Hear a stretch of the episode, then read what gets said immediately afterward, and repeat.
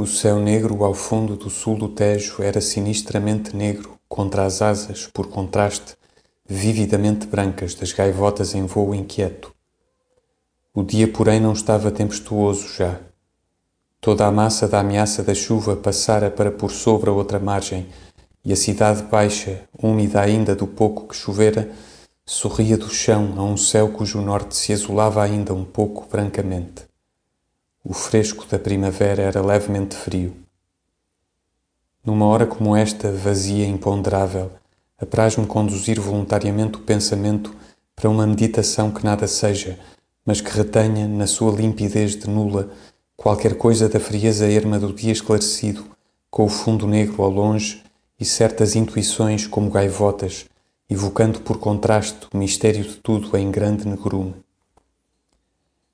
Mas de repente, em contrário do meu propósito literário íntimo, o fundo negro do céu do sul evoca-me, por lembrança verdadeira ou falsa, outro céu, talvez visto em outra vida, em um norte de rio menor, com juncais tristes e sem cidade nenhuma.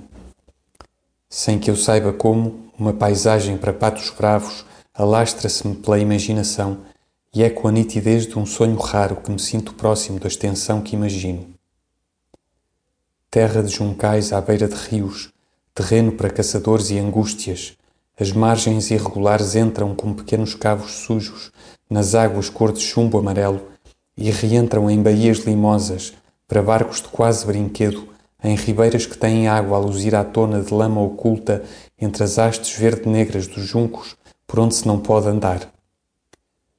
A desolação é de um céu cinzento morto, aqui e ali arrepanhando-se em nuvens mais negras que o tom do céu. Não sinto vento, mas ao, e a outra margem afinal é uma ilha longa, por trás da qual se divisa, grande e abandonado rio, a outra margem verdadeira deitada na distância sem relevo. Ninguém ali chega, nem chegará. Ainda que por uma fuga contraditória do tempo e do espaço eu pudesse evadir-me do mundo para essa paisagem, ninguém ali chegaria nunca.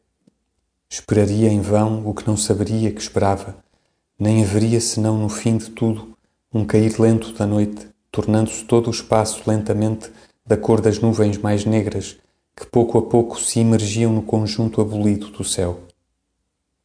E de repente sinto aqui o frio de ali. Toca-me no corpo, vindo dos ossos. Respiro alto e desperto.